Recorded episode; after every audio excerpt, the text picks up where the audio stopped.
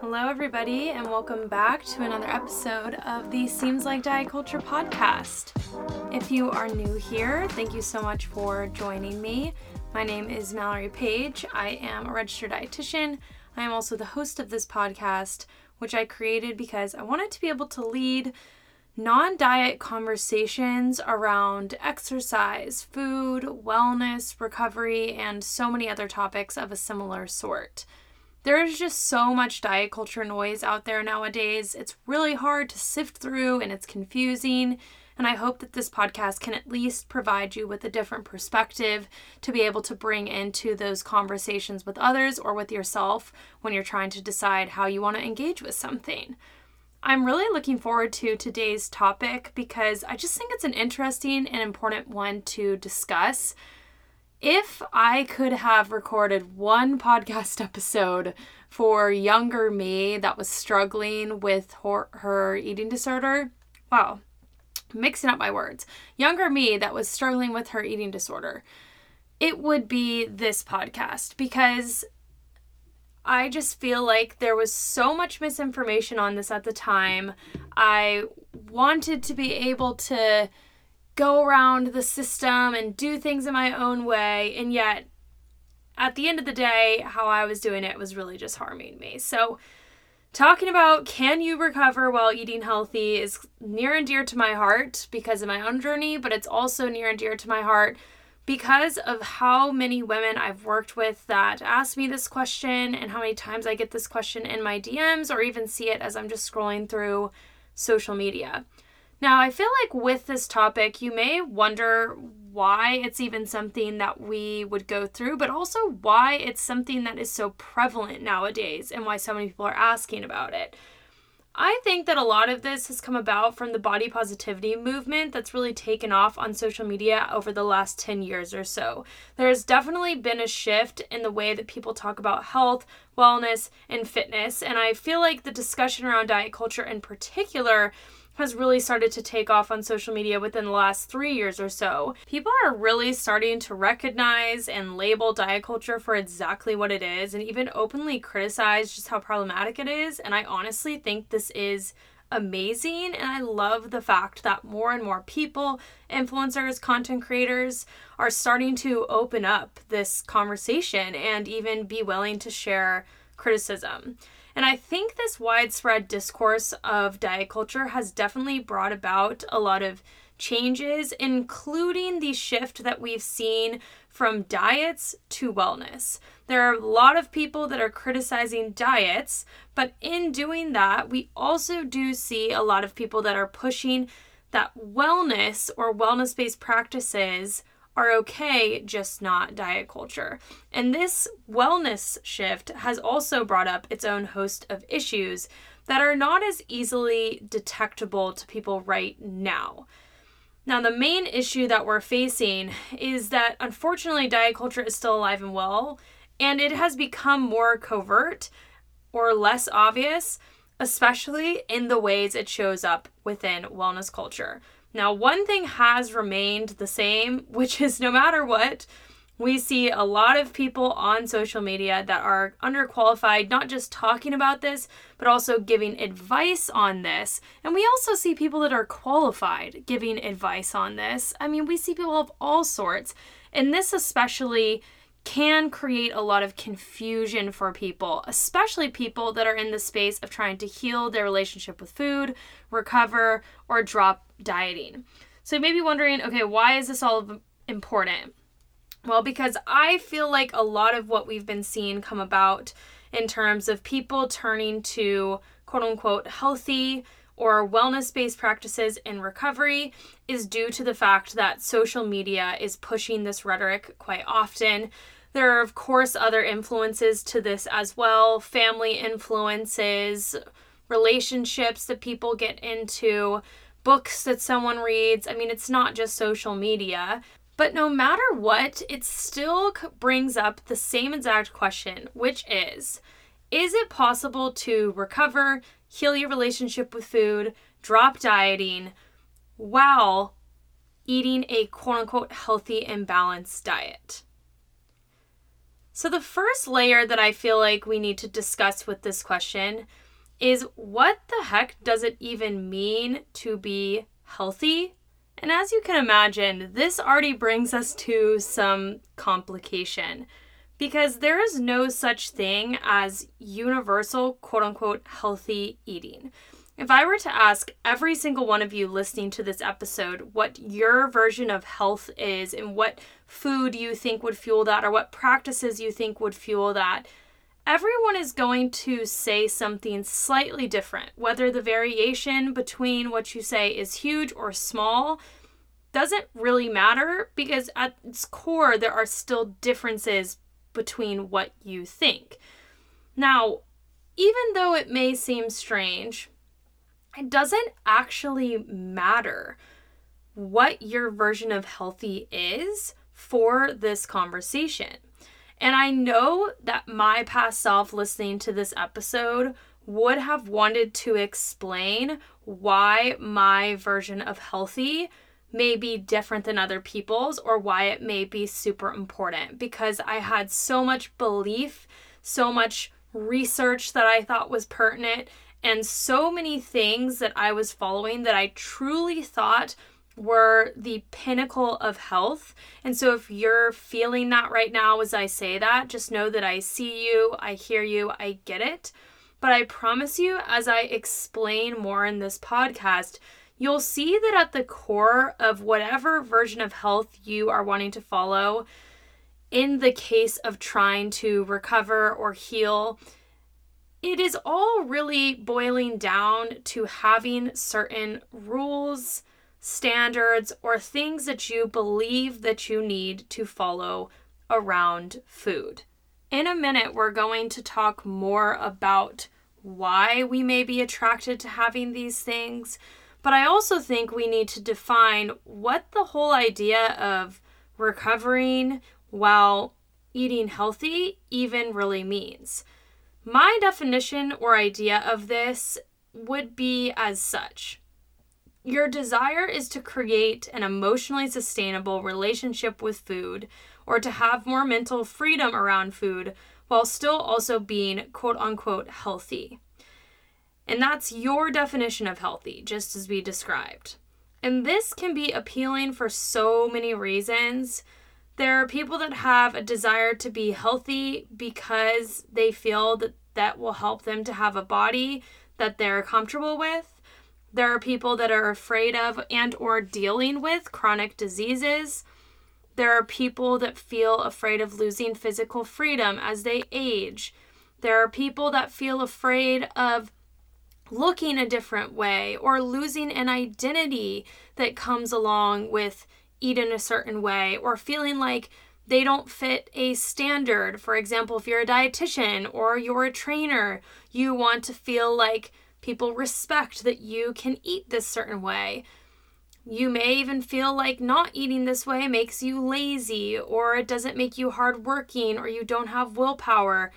I could go on and on and on with a list of things that people may be afraid of losing by not quote unquote eating healthy. But we can see that most of these things definitely have somewhat of a fear basis to them. There is a fear underlying this desire, and that fear can be different for every single person, but it's still there. So let's take it back to the food rules. And as I mentioned, if you're feeling an aversion to the word food rules because you don't resonate with it, replace it with whatever does resonate with you. Any variation to the core idea of food rules is still pertinent in what I'm going to say. This could be thinking that certain foods need to be avoided, thinking that certain foods are better than the other, having some distress that comes up when not eating foods, or eating foods in certain situations. Any of those type of things you could replace with the word food rules. But regardless, food rules have a lot of hidden appeal to them because of this fear that we were just naming. When we experience fear, what helps us to quell that fear is a sense of safety and security. It's finding comfort.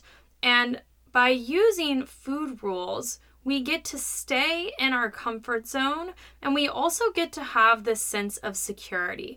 It can make us feel as if we are working or continuing to maintain this thing that underneath it has a lot of fear behind it. So if you keep following this one specific diet, you feel as if you no longer have to be confronted with that deeper fear of weight gain because you're working on it. And that feels a lot better in the moment than being stagnant with it. I also think it's important to name the fact that the type of rules that we're talking about or standards we're talking about can provide a lot of structure and a feeling of control.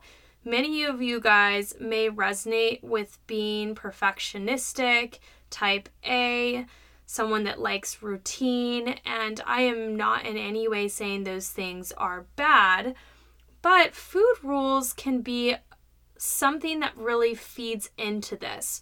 We can think if we eat to a certain standard or follow all of our rules or do a diet perfectly, it's like getting an A on a project. But unfortunately, food, you can't get an A in, and there's no such thing as having rules or standards that are actually helpful to you. And so it can lead you down a challenging path. On another note, many people go from one type of control to another type of control when they're recovering or dieting. You know, they could go from restricting food to wanting to answer this question of, can I eat healthy food, and focusing on that instead. And that is just a way to feel like they go from one type of thing that gives them those control mechanisms, it gives them standards, to another type of thing that can still give them those same control and standards, but it feels a lot better. It feels as if they're taking a step in the right direction.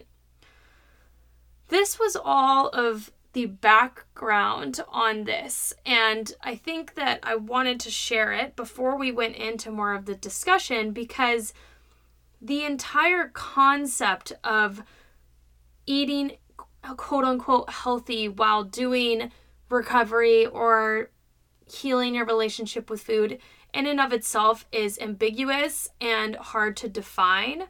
And I also think that there's a lot mentally that goes into this, and coping mechanisms, identity, limiting beliefs, all are interconnected here. And we really just scratched the surface on one of the, or a few of the many reasons as to why you could feel drawn to even listening to this podcast and getting this question answered. So we can't dive into all of the psychological background of this, but hopefully now you feel like you have a little bit of a deeper understanding. From here, I now want to explain more about the question. And if you guys are familiar with my podcast, you'll know that most of the time what I do on podcasts is present both sides of the topic and also discuss educated opinions, and I'll share research. In this case, there really isn't research that is directly answering this question to present. It's really hard to research this because it's pretty unethical. You can't take people that are struggling with food or eating disorders or that have been dieting and say, okay, we're going to have one group that eats really healthy and then another group that doesn't eat healthy and then a placebo and see how it goes, because you're tampering with someone's lives and that's just really not okay. There is some research that kind of goes along with both sides that could support the idea of eating healthy versus support the idea of not worrying about eating healthy. And although I do totally understand why some of you guys may want to hear all the reasons behind why you should, quote unquote, eat healthy, I don't think that you guys need that explained. If you're clicking on this podcast, you likely have seen so many different things on why it's, quote unquote, important to eat healthy, and you know, the different reasons that you should be eating this food or that diet. And I feel like you could probably write a laundry list of those things, so I don't think it'd be the best use of our time. What I would also guess is that many of you guys don't have much understanding for the research or the ideas behind why it's potentially not helpful to focus on quote unquote eating healthy while you're in recovery. And so I'm going to give you guys some information, some reframes as to why your brain may be telling you that you should do this and why it is likely not going to be in your best interest to do so. We're going to start off with reasons why this may be an issue that are more general. And as we go into this, I want you to be thinking of some examples that could be food rules or habits that are not helpful. So a few that I wrote down that I see the most are focusing on ingredients, avoiding non-backed food intolerances, especially keep in mind here that food intolerance tests aren't actually accurate, health trends like blood sugar balancing, fixation on protein, avoiding sugar, avoiding seed oils, avoiding really any ingredient out there. Obviously, things like still counting calories or macros, anything along those lines. But I feel like the ones that are more sneaky are especially those wellness-based practices that you could feel desire to engage in. I also know that some of you guys automatically may be thinking, well, I don't see why it'd be a problem to do these things, or how do you expect me to believe that it's okay not to eat sugar? And I hear you. That's exactly what I want you to keep in mind as we go through these next sections on why this could be an issue. So starting off with number one, mental restriction. This is probably the biggest one that is especially contradictory because of how it will affect you. Having any sort of limitations around certain foods or food groups is going to affect how you interact with that food. And it really sets you up for a vicious cycle. And this is true whether you're trying to recover from dieting, heal your relationship with food, or if you have an eating disorder. If you follow food rules, or if you follow those standards, or if you tell yourself there's certain foods you can and cannot eat, you are experiencing a certain degree of mental restriction around these foods. And even if you eat the foods, and even if you don't physically restrict yourself in terms of amounts, but you are still doing some sort of restriction, only having certain amounts, only having certain times, whatever it may be, it is still going to affect you. And even if it doesn't affect you at first, and you don't feel any mental discomfort at first, there will be a time, which likely is sooner than later, because we all want what we can't have, even if we don't consciously think that you will end up not being able to sustain this and or having mental and physical detrimental effects from this.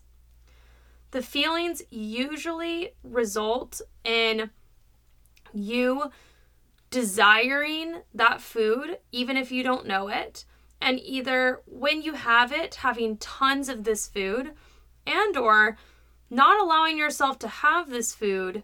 And because you're not allowing yourself to have it, you're noticing other effects around food. So you may start having tons of other type of safe foods, or you may just be really unhappy mentally throughout the whole day.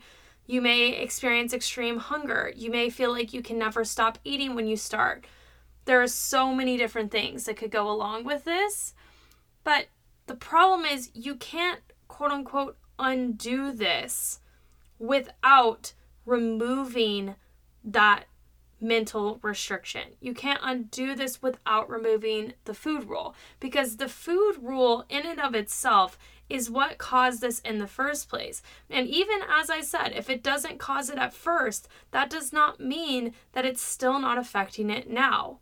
The only way to break this cycle is by allowing yourself not only the food that you've been restricting or breaking the rule that you've had set up, but also by fully having freedom with it.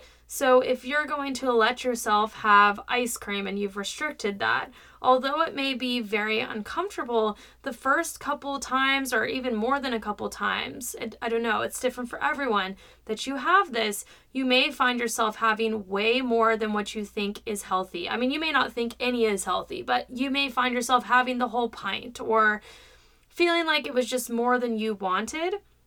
And the reason for that is because of you restricting it. It's like if you were to hold your breath for a really long time and then get to breathe again, you take a really deep breath. And if you were to hold your breath and just breathe normally, right, you would never have to take as deep of a breath. That is very similar to what happens in this circumstance with restricting the food and then finally having it. Your body naturally wants more and more because it feels like it doesn't know when it's going to get it again. I promise you though, as someone that went through this and as someone that sees hundreds and hundreds of clients through this, it will go away. Once you allow yourself full access to that food and have that multiple times and take away all of the boundaries on it, that mental restriction will subside and the physical symptoms of that mental restriction will subside. What I want to bring up is, although it may not feel this way, any type of thing that you avoid is a mental restriction other than allergies. And unfortunately, even allergies, like people that have celiac disease, it can feel this way in recovery. But I just want you to know, for those of you that deal with that, there are ways to navigate it and we can help you through it. It's definitely a little extra hurdle, but that doesn't mean it's impossible. But for anyone else that does not have allergies, and by allergies, I don't mean intolerances, because intolerances most of the time are not actually something that holds merit for so many reasons. Maybe I should do a whole podcast on that. Anything that you're doing along these lines is a mental restriction, and it will be creating this cycle, whether it's consciously happening or subconsciously happening. So that's a huge one. Number two that really ties into this, though, is the whole idea that by doing this, we are maintaining a food hierarchy or keeping food on a pedestal. I was already hitting on this a little bit, but when you're labeling foods as quote-unquote healthy or unhealthy, bad and good, clean and dirty, or any other thing that you feel like comes up for you around food or amounts, you are still maintaining a moral hierarchy around that food. And whenever we have morality around foods, there will be fallout to that, most likely in the form of guilt. There can be so much guilt associated with foods, and it can be really frustrating because people can feel like there's no way to get that guilt to go away. And I so see why you would feel that way. But in reality, the guilt was created by the morals that you gave to foods that inherently don't have that morality. And then you continue to maintain those by avoiding or continuing to engage in compensatory behaviors whenever you do have one of those foods. So in saying all of this, we have to take the food off the pedestal by having it. And so if we were to avoid certain foods that we thought were quote unquote bad or quote unquote unhealthy, like sugar or dairy or carbs or whatever it may be, that food is going to remain on that pedestal and remain in that hierarchy, and it won't allow for us to be able to take it off, and it won't allow for the external symptoms that are coming about from that to adjust either. On a similar token, number three is that it does not address the underlying causes of the strained relationship with food or the reason for dieting or the reason for the eating disorder. It's one thing to be able to say, I avoid X, Y, and Z, or I have this food rule because of this fear. It's another to actually work through that fear. And to be able to pinpoint it is the first step. But the actions that you take against that underlying fear is the next step. So by not allowing yourself to, first of all, explore any reasons as to why you feel really attached to the idea of quote unquote eating healthy, even during your recovery or in general, and also not allowing yourself to step outside of the rules or things that you feel you need to do to maintain that underlying issue is still going to persist. And this connects to number 4, which is that it also does not help you to create healthier coping mechanisms. Coping mechanisms are so important in this conversation. I want to do an entire episode about this from a scientific perspective because I find it really fascinating, and many of the members of Love Unrestricted, my group coaching program, find this so helpful. The short form explanation of this is we all have coping mechanisms, and some of these are adaptive, also known as helpful. Some of these are maladaptive and unhelpful. And maladaptive coping mechanisms can even be the way that you interact with food and exercise. Oftentimes, when we have some type of emotional distress, we can latch on to eating with food rules or eating certain amounts or whatever else it may be, even exercise, in order to work through the distress. But in actuality, you're not working through the distress by engaging in a maladaptive coping mechanism, because this is allowing for you to avoid the emotions associated rather than work through them in a productive, action-oriented, resolving way. So, do you hear that? That's my cat who begged to come in now, licking himself near the microphone. Not a good sound, not helpful at all for the recording. Otis, come here. Oh my gosh, you guys, this is an every time battle, even if I don't speak about it each time.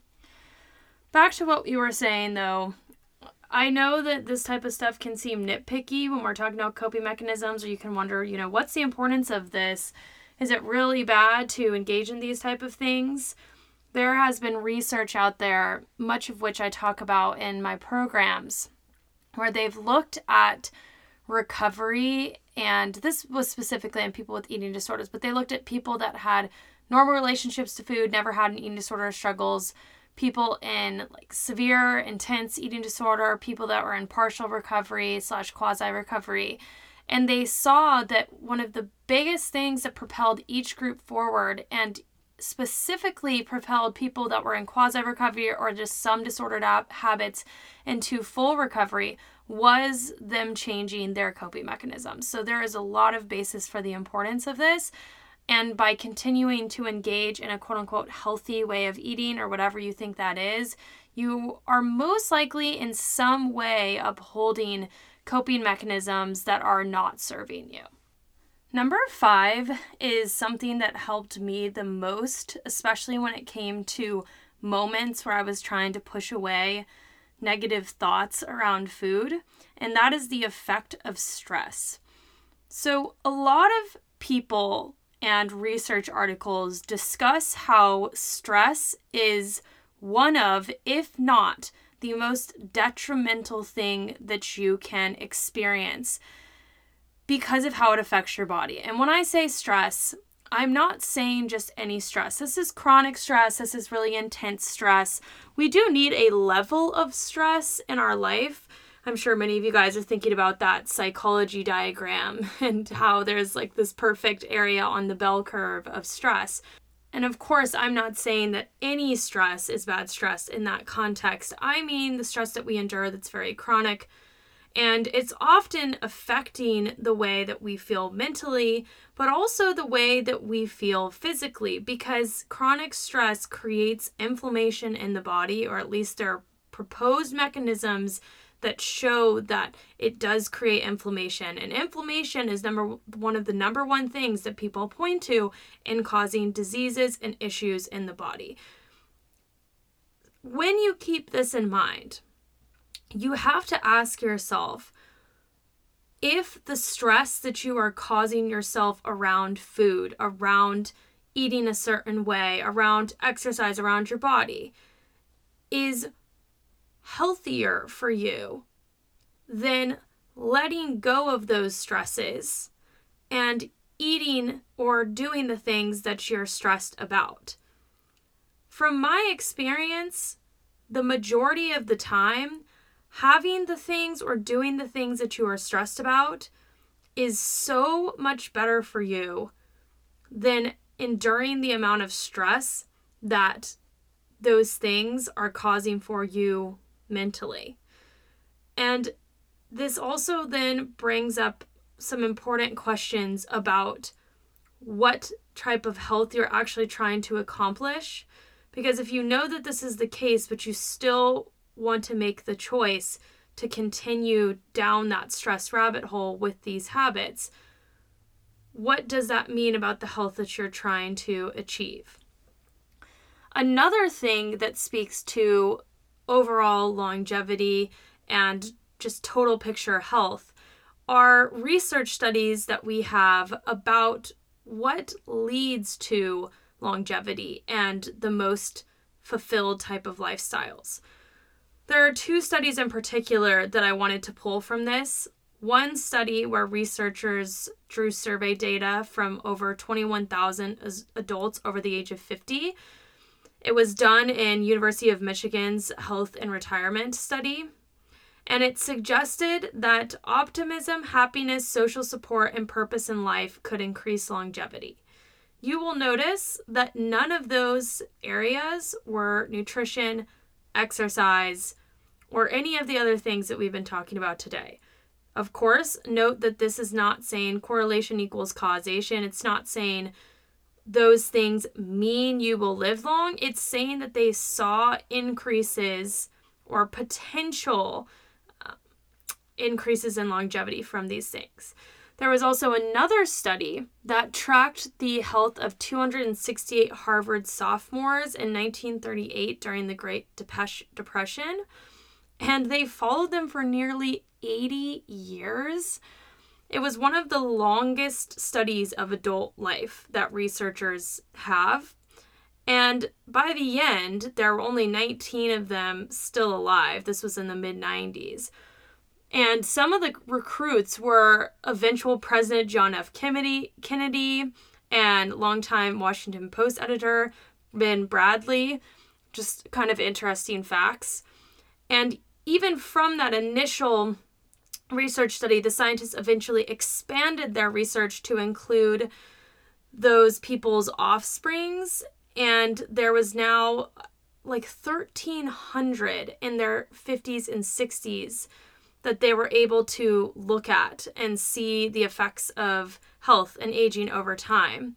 And from these studies, one of the main findings that they found, the most surprising, was that our relationships and how happy we are in relationships has a powerful influence on our health. And they said that taking care of your body is important, but tending to your relationships is a form of self-care too, and that is a revelation. I bring these up not to act as if there aren't other things around food and movement and body that can affect our longevity and our health. But it is to show that this idea that focusing on nutrition and exercise as a means for health, and really some of the only means for health, often at the compromise of many other things, is just flawed. Think of how many times your desire, obsession, food rules have affected you being able to feel as fulfilled in relationship, to be able to go out to eat, to be able to experience happiness or optimism. I know for myself in past tense in my orthorexic days, it was all the time. And as I mentioned before in my story, if you've ever heard it, it wasn't as if I was quote unquote restricting per traditional norms. I was just obsessed with eating healthy and restricting those foods that I thought were unhealthy.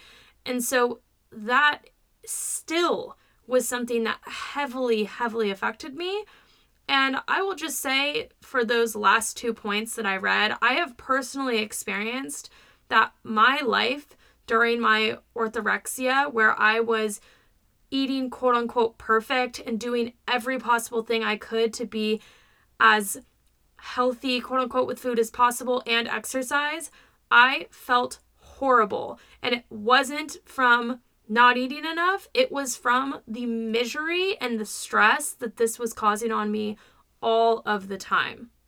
So I really want you guys to keep those 2 points in mind if you really struggle to understand how to navigate some of those obsessive thoughts around eating healthy or what could happen to your health. Also, I just feel like it's worth touching on super quickly that gut health is often a big fear here, and your stress around food and also your restriction of certain types of food is actually what creates the issues with gut health. I'm not saying there aren't ever other reasons for gut health problems, but just remember that 99% of people diagnosed with eating disorders have a comorbid gut health diagnosis, and we suspect the numbers for disordered eating are very high as well. There's proposed mechanisms for this, and you can find out many of these in my gut health podcast. It's one of the very early ones, but just know that if you're experiencing that, I'm first of all very sorry, but also that you are not alone in that, and there is reasoning for that. Now, last but not least in this list, although there could be many things we say, is that this can give you false belief around being able to recover in an idealistic way. And when I talk about idealistic, I mean that it allows you to stay within your comfort zone. It allows you to hold on to things that you really want to hold on to, even when they're not serving you. The reality with developing a healthy relationship to food mentally and emotionally, and really the reality of any type of growth we're trying to accomplish, is that we have to be able to leave our comfort zone, and that's inherently uncomfortable. Subconsciously, our body is designed to keep us out of discomfort because it feels unsafe. So we are overcoming biological challenges when we are embarking on a journey to growth. So don't be down on yourself if it feels hard, because there will be moments where it feels that way, but I promise as you keep doing it, it will become the new comfort zone, and the growth will go along with that. And it will be really incredible. So even though in the moments you may feel really uncomfortable eating something different, it may create physical symptoms that feel really icky. It may create mental symptoms that feel icky. A lot of that could be due to this idea of staying in your comfort zone. Now, those are very general-based things to look out for that are issues in trying to recover by eating quote-unquote healthy. But I do want to just mention these other two that go along with the fear of weight gain idea. So if you resonate with having an underlying fear around your body changing, and that is playing into or a part of your desire to eat quote-unquote healthy or avoid sugar or avoid certain foods or whatever it may be, while you are recovering, these could also apply to you and be challenges that come up. So number one, this doesn't fully allow for you to mentally work towards body neutrality, because if you're adhering to these food rules in effort to avoid gaining weight, you're still holding on to that fear of weight gain and maybe viewing weight gain as bad. And of course, I'm not saying that you should be able to just shed away the fear of weight gain. But if we're telling ourselves, oh no, I'm going to recover this way, or I'm going to focus on protein, count macros, restrict calories to a certain extent, or only eat certain ingredients because I don't want to gain a bunch of weight when I'm recovering, that is still coping with that underlying fear, because you are still putting merit in the fact that your size is attached to your worth to some extent. And there's a lot that needs to be worked through underneath that fear in order to fully be free and to fully recover. The second one is that it feeds into this subconscious hope that being quote-unquote balanced will lead to potential weight loss or aesthetic goals, and it doesn't help you unpack this desire. There are many people that have this idea that they are fine with recovering if they are just gaining muscle, or if they're just getting stronger, or if at the end of it they end up losing weight back to a set point that they're comfortable with. And I totally get why this can be something that feels alluring, but in the same token as the last one, is that the in the same? No, on the same token. I always say that wrong. In the same vein as the last one, if you're holding on to that desire to have your body look a certain way, it's contradicting the idea of recovery because we are wanting to detach that worth from how we look. So with all of this being said, I know I just threw a lot at you in terms of issues and things that challenge this idea that you can quote unquote recover while being healthy or holding on to food rules. But I feel like there is one analogy that really just drives home everything that we were just discussing, which is what I call the injury analogy. And this was something that changed my life when I was trying to recover myself. So the injury analogy goes as such. Let's imagine that you are a soccer player and you're on a collegiate team. I don't know why I'm setting it up so in depth. And in a game, you tear your ACL. No one else tears their ACL, right? Just you. But you're still a part of this team. And what's challenging now is that everyone else continues to do the same thing. And yet you're over here having to focus on recovering your ACL tear. So everyone else may be still practicing and running and playing in the games. You, on the other hand, are doing PT exercises, resting, maybe you're on crutches, maybe you're getting surgery, and you are not able to do what the people on your team are doing, even though you feel so connected to them. You feel like you're on the same group, in the same group, because you're on the same team.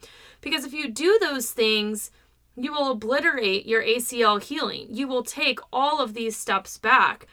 It's because it's not productive in helping with what you are personally dealing with. This is so similar to what it is like working on healing your relationship with food. You are dealing with that ACL tear, but it is your relationship with food. And the things that you need to do during that time in order to heal that are productive are all associated with healing the ACL tear.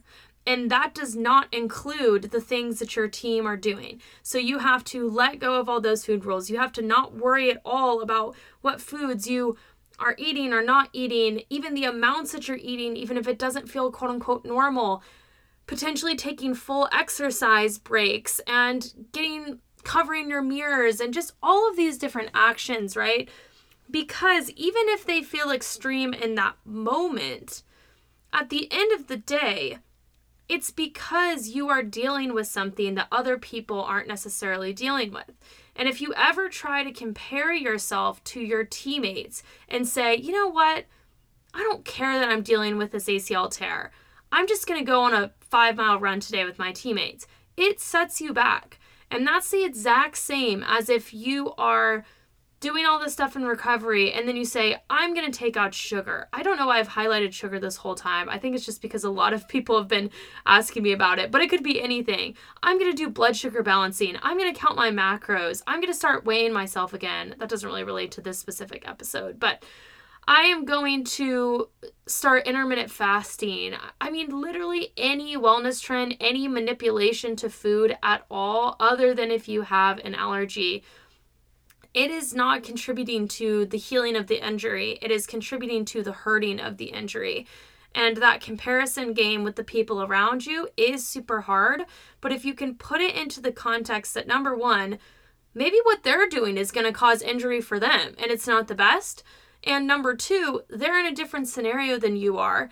And your whole goal is to get back to be able to play again. So in wanting to get back to being able to play again, you do everything that you can in order to achieve that. And now we just need to apply that to food and exercise and body image.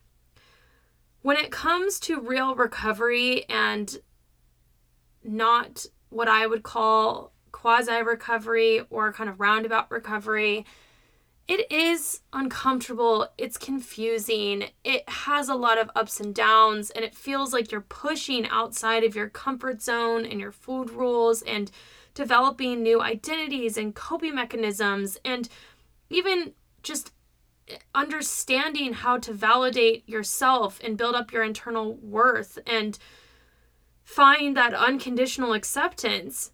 But the beauty of it is, even though sometimes in the moment it feels really hard or really uncomfortable, on the other side, that discomfort is gone.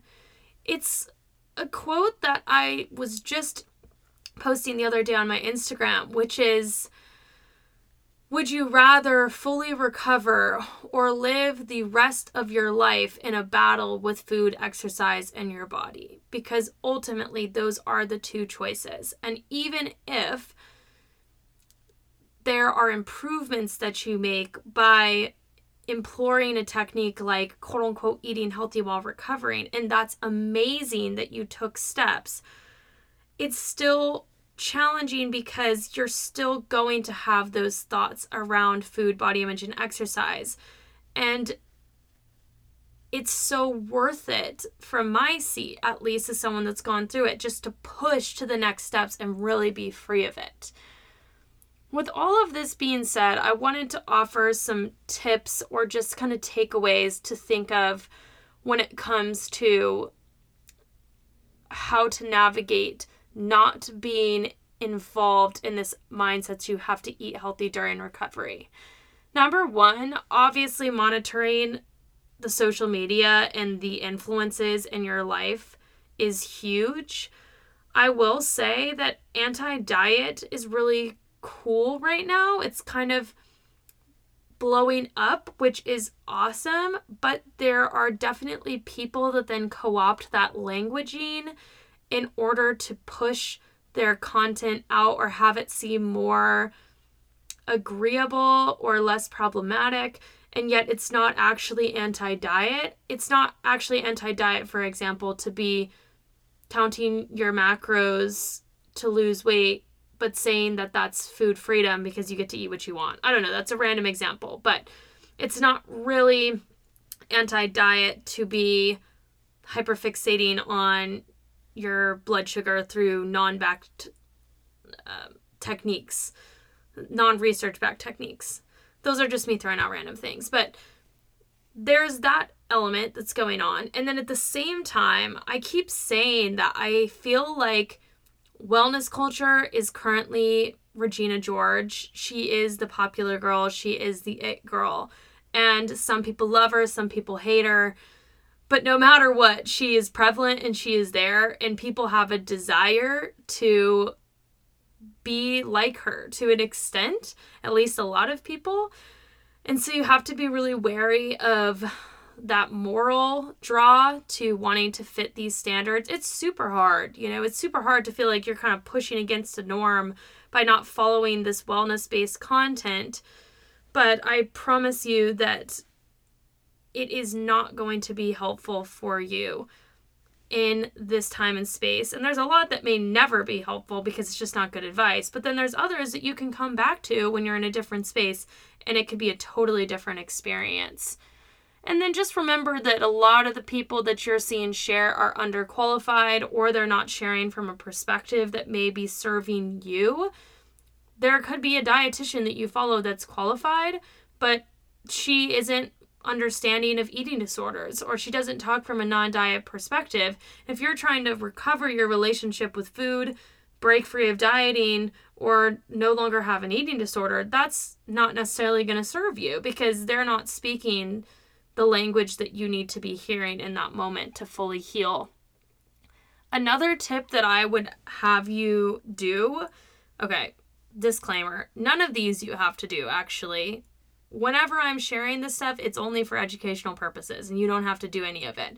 But what I should have said is something that I have suggested before to clients is asking yourself why you feel the need to eat healthy. This exposes so much because I think a lot of us have this desire for the pursuit to be healthy because we hear it a lot in the media, you know, people tell us it's important. But what does that mean to you? Do you want to live really long? Do you want to feel really well? Do you want to look a certain way? I mean, there's a million things that it could be, but what is it for you? Because then you can ask yourself in each moment, but even overall, if what you're currently doing is actually contributing to that. For example, if you have a lot of stress or even a little stress around food and exercise, and we know that stress is the least healthy thing for you, and yet your goal with doing these habits is that you want to live long, then that is contradictory. Another example could be if your real goal underneath eating healthy is to stay at a certain weight, then it's not really about health because we know that health is not just based in weight through the fact that HAES exists, which is health at every size, BMI is faulty, and also that the way that we find the weight range that is the best for us is not even by weighing yourself or eating a certain way. It's by tuning into yourself and being able to find what helps you to feel your best. And that will then align with your set point weight range. And therefore you will feel your best overall.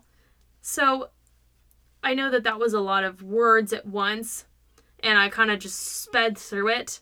And there could be so much that we break down, but I'm just giving you kind of an example of what I mean by walking yourself through some of these questions around needing to eat healthy. Another tip or test is to take away some of the things that you think you need to do to be healthy and observe your reaction, and or add in things that you don't think are healthy and observe your reaction. So let's say you take an extra rest day.